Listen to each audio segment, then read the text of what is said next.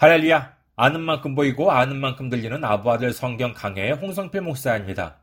오늘은 구약 창세기 9장 24절에서 25절까지의 말씀입니다. 봉독해 드리겠습니다. 창세기 9장 24절에서 25절.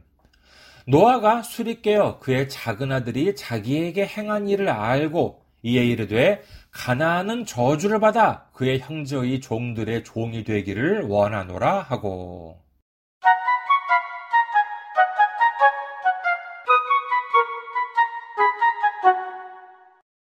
노아의 포도주 사건에 있어서 가장 의문을 느끼게 하는 점은 죄를 지은 당사자는 노아의 둘째 아들 함인데도 불구하고 왜 저주를 받은 것이 함의 아들 가나안인가 하는 부분입니다.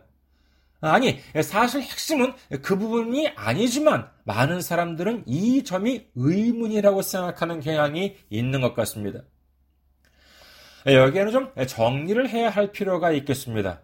아, 우선 왜 노아의 둘째 아들 함이 아니라 노아의 손자이자 함의 아들인 가나안이 저주를 받았는지에 대해서는 구체적인 내용이 기록되어 있지 않습니다.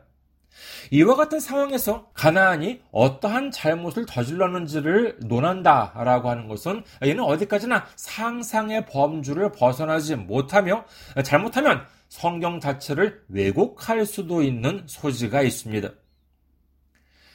이 점에 대한 결론부터 말씀드리자면은 성경적으로 보았을 때 구체적인 내용은 알 수 없지만은 분명 잘못은 함이 아니라 함의 아들인 가난이 저질렀습니다. 이렇게 단언할 수 있는 이유는 노아가 가나안을 저주했다라고 하는 점에 대해서 성경 어디에도 이에 대한 반론을 제기한 부분이 없다는 점. 그리고 가나안에 대한 노아의 저주가 이후 역사적 전개를 본다면 성취되었다는 점으로 보았을 때 잘못은 분명 가나안에게 있었다고 할 수 있겠습니다. 노아의 수치를 두 형제에게 알린 것이 함이었지만 노아는 함이 아닌 가나안을 저주했다라고 하는 점으로 보아도 가나안은 분명 큰 잘못을 저질렀다 이렇게 추정할 수가 있겠습니다. 하지만 이렇게 단정 내리기를 어렵게 하는 구절이 바로 9장 24절입니다. 창세기 9장 24절 노아가 술이 깨어 그의 작은 아들이 자기에게 행한 일을 알고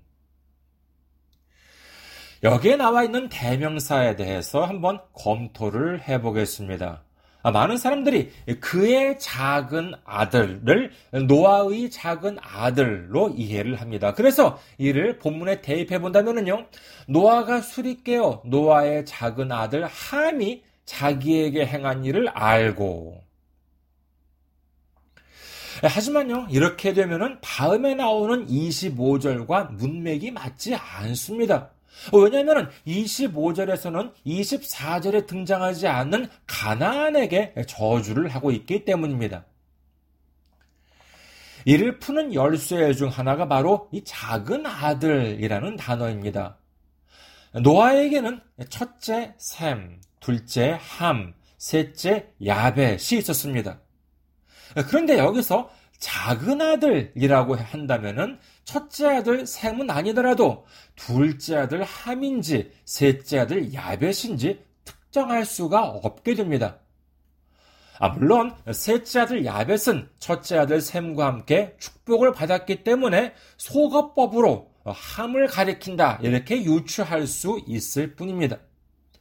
그러나 이와 같은 유추는 잘못을 함이 저질렀는데 저주는 함의 아들 가나안이 받게 되었다라고 하는 문맥상의 모순을 낳게 되지요. 다른 역본에 보면은요, 이 작은 아들이라고 하는 단어를 막내 아들이라고 번역한 것을 볼 수 있습니다. 영어 성경에도요, NIV나 NASB는 가장 젊은 아들, 즉, 막내 아들이라고 번역하고 있고, 일본 성경은 구어역, 신개역, 신공동역 모두 다 막내 아들이라고 번역했습니다. 이를 작은 아들이 아니라 막내 아들이라고 한다면 새로운 사실이 드러나게 됩니다. 함은 막내가 아니기 때문에 여기서 제외가 된다는 것이에요. 그렇다면요, 이 저주를 받은 막내 아들은 누구일까요?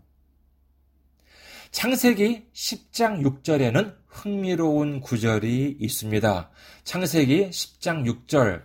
함의 아들은 구스와 미스라임과 붓과 가나안이요.